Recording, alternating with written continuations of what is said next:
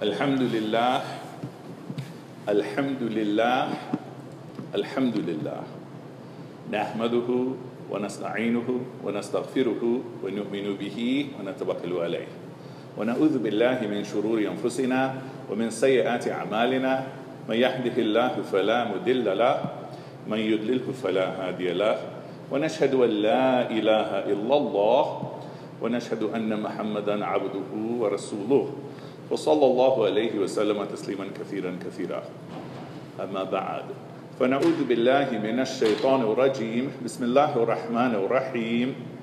فقال الله تعالى في القرآن الكريم يا أيها الذين آمنوا اصبروا والصابروا ورابطوا واتقوا الله لعلكم تفلحون. صدق الله العظيم.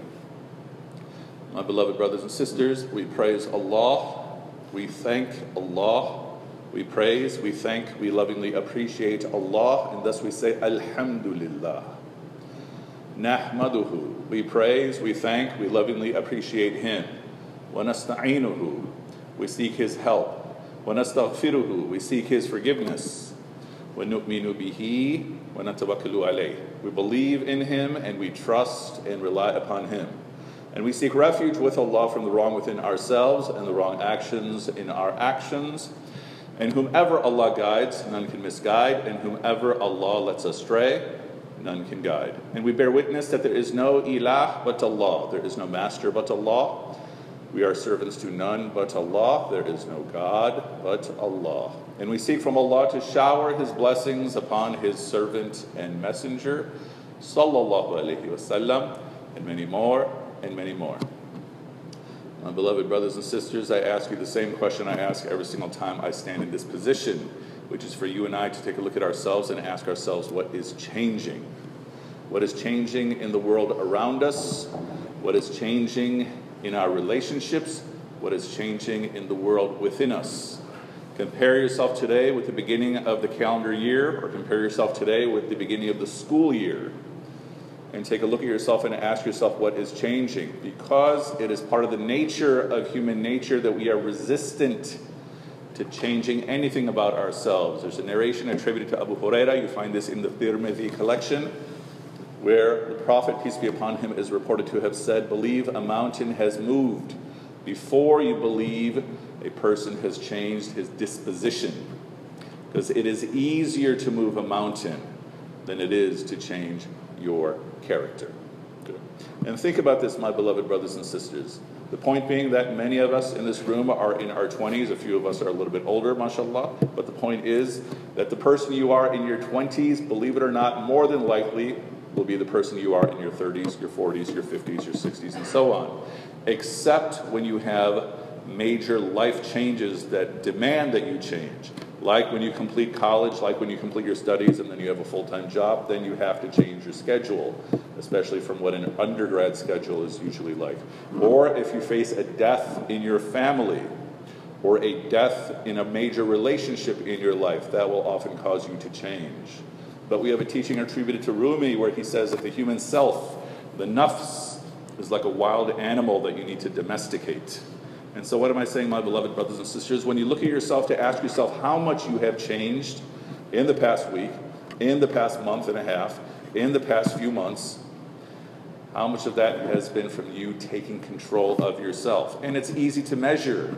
Take a look at the condition of your salah today, your namaz today, and compare it to what it was like at the beginning of the school year. Is it more or less the same? And what am I saying to look at? Look at what you're consistent at whatever level you're at. This is not a question of how good am I, how bad am I. Whatever level I'm at, I have space for improvement. Look at the condition of your charity. Now, students often do not have any money, but nevertheless, you and I know even a smile is charity, and this is a charity you can give to Imam Saab right now. Okay, mashallah, more people smile here than they do in the older mosques. But anyway, my beloved brothers and sisters, how much charity do you give today compared to a month ago or compared to a year ago. This is something you have control over. And then you look at your fasting. Or even deeper, look at what is taking place in your heart when you raise your hands in dua to Allah. When you raise your hands in supplication to Allah, do you have more confidence today than you did a year ago that He is there? Do you have more confidence today than you did a year ago that He is listening? Do you have more confidence today than a year ago that He is there, He is listening, and He's answering to your satisfaction? And some of you who've taken classes with me before, you've heard me say this that when I look back on my life, my four plus decades, mashallah, of my life, I really feel like every dua I ever made was answered. I just didn't realize it at the time. I prayed for this, Allah Ta'ala gave me that. I couldn't see it for another few decades until I looked back. And this is the point, my beloved brothers and sisters. Allah is answering the prayer, but it is up to me to decide whether or not, whether or not I want to see it. It is up to me to decide whether or not I want to have confidence in Him. Because you and I know from the Hadith Qudsi, the very often recited Hadith, and the small portion of this is where Allah Ta'ala says, I am what, I, what my servant thinks of me. So if you think of Allah as not answering your prayers, then that is how you're going to look at the world around you. If you think of Allah as punishing you, then that is how you're going to look at the world around you. But what is my point? These are things that you and I have control over. These are things that no one else can prevent me from except for myself. And then we take it a step further because this becomes especially relevant in today's world. Because what is happening in our society, every single one of us knows what's happening in the political situation in our society. And one thing that is definitely for sure is that there is a huge unknown in front of us. I've had to tell people in many, many audiences, in many environments, and in many khutbahs that, frankly, none of us know where we will be a year from now. And you know exactly what I mean when I'm saying this, right? With this political situation. Inshallah, things will be okay. But you and I know that there is some wildness that is taking place in our capital. And Alhamdulillah, if we've seen what's been going on in the pushback that many in our society have been saying, no, you cannot take our country away from us. We are a nation of laws, and people have been pushing back. This is also your responsibility and my responsibility. These are people who are pushing back on principle. These are people who are pushing back in support of us. And I'm sure some of us in this room have also been part of that. But think about this, my beloved brothers and sisters. Even if you've lived here for a month, and many of us have lived here longer than that, you own this society as much as everyone else does. You own this city, this state, this country as much as everyone else does. I asked this question to, 10, to 12 year olds and 10 year olds. When you think of an American, what does an American look like? And the first thing that they say is somebody blonde hair, blue eyes, white. And think about this a 10 year old has not known any other president until the past month, has not known any other president except for President Obama, and yet still their default for what is an American is somebody white. It's in the air. But what also that means, what also means there is that often we self ghettoize ourselves more than the society itself does to us. And what am I saying? Especially speaking to all of you being the best and brightest of our students, mashallah, not only is this society yours, your responsibility is even greater to push back against tyranny, whether it is local, whether it is global. This is my responsibility, this is your responsibility. So, what am I saying, my beloved brothers and sisters? First, I need to look at the condition of my heart and look at those things that I'm responsible for. Because if I do not have very much of a connection to Allah in my heart, when I am facing these unknowns, when I'm facing these tyrannies, where am I going to run? This is the interesting thing about fear. If you fear something like a spider, you're going to run away from the spider. If you fear something like tyranny approaching, you're going to cower wherever you can, even if it means just shutting your eyes and your ears or turning off YouTube, whatever it is.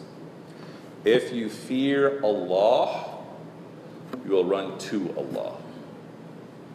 This is the beautiful thing about fear. Anything from dunya, if you fear, you're going to run away from it. If you fear Allah, you will run to Allah. That is the nature of fear within our hearts. So, what am I saying, my beloved brothers and sisters? Look at the condition, the relationship you have with Allah Ta'ala in your hearts.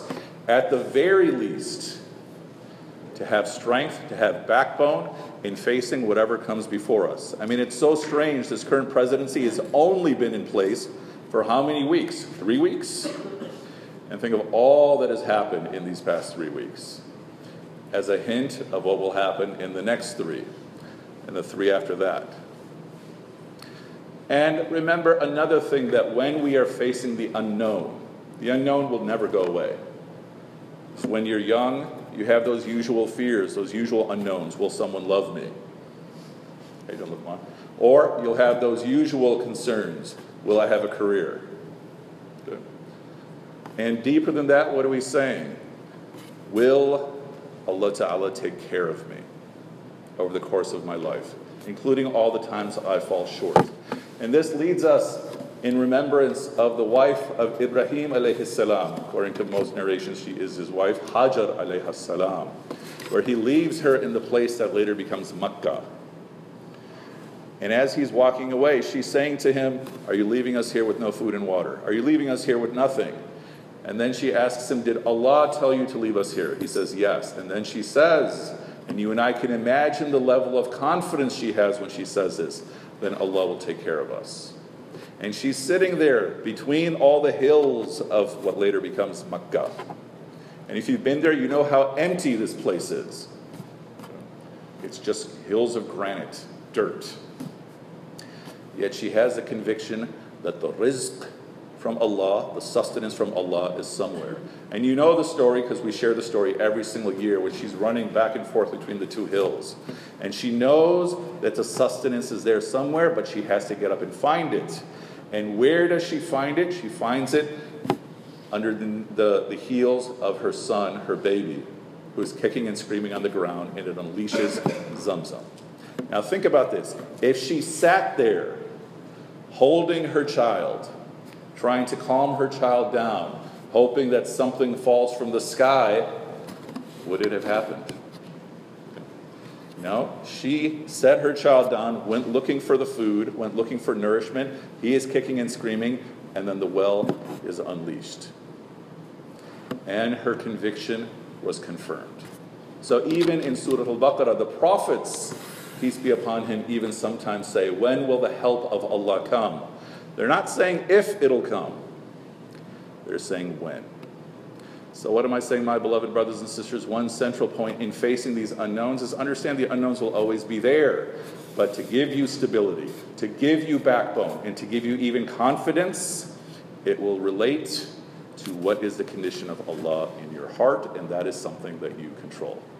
So now let us take a moment and ask Allah Ta'ala for forgiveness. Wa akhir da'wana and alhamdulillahi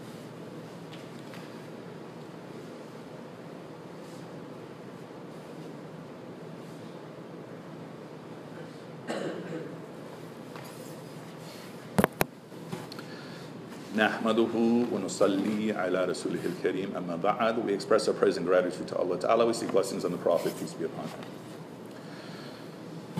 So when I'm saying to you, my beloved brothers and sisters, that I have no idea where we will be in a year, understand that there is not just fear in that, there is also hope.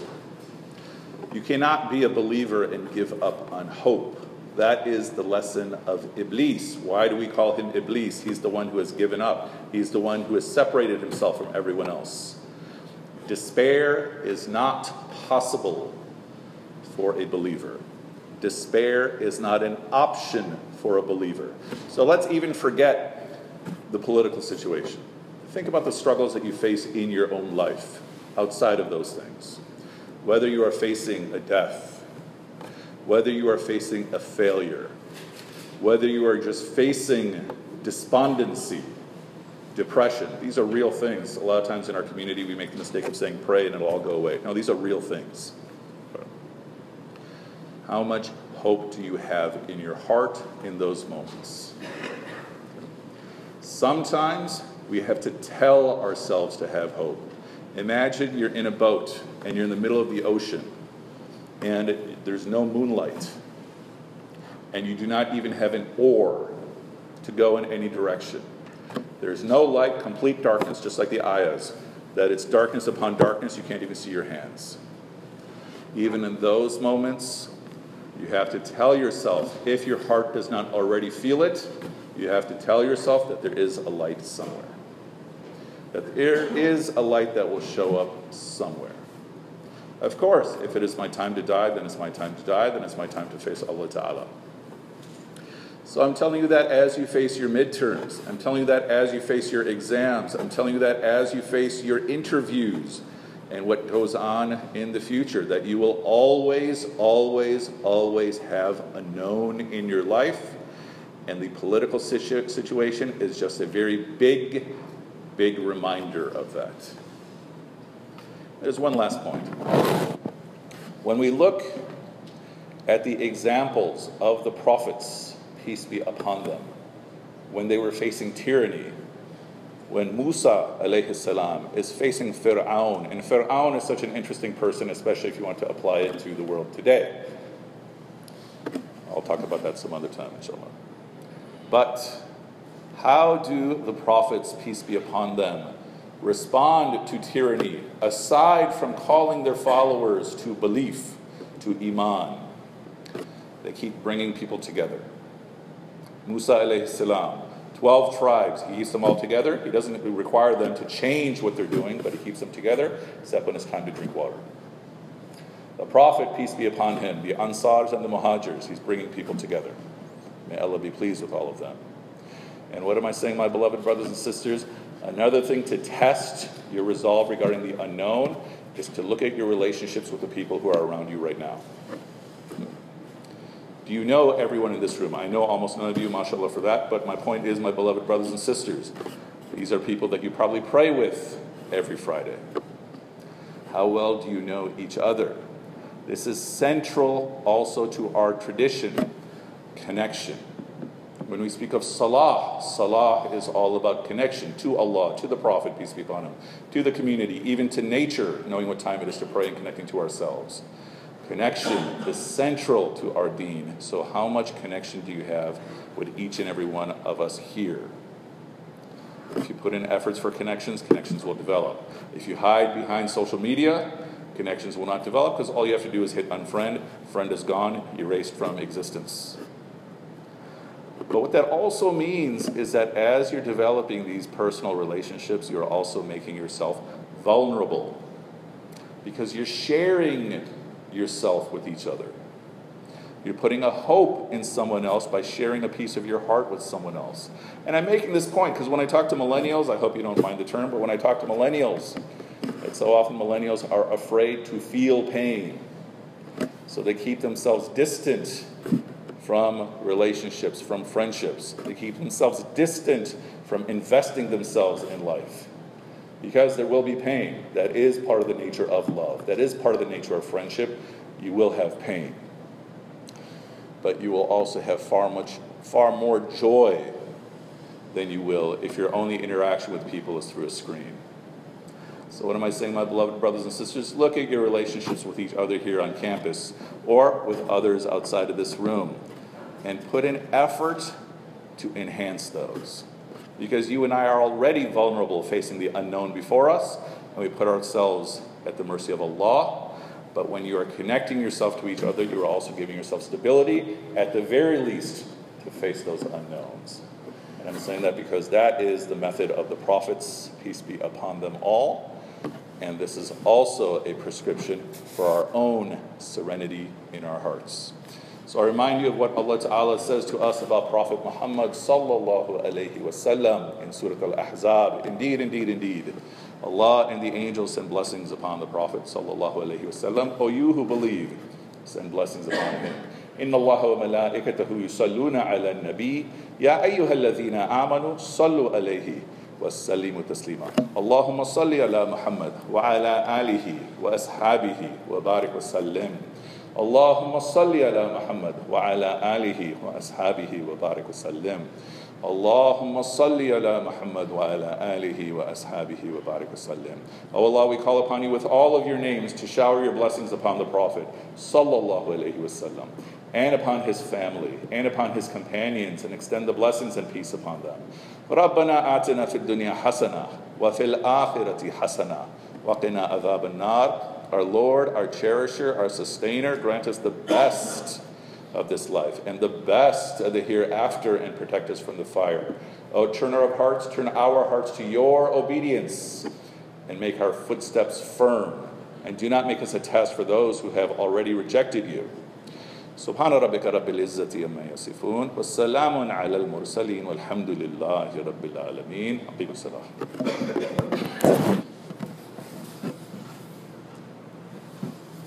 我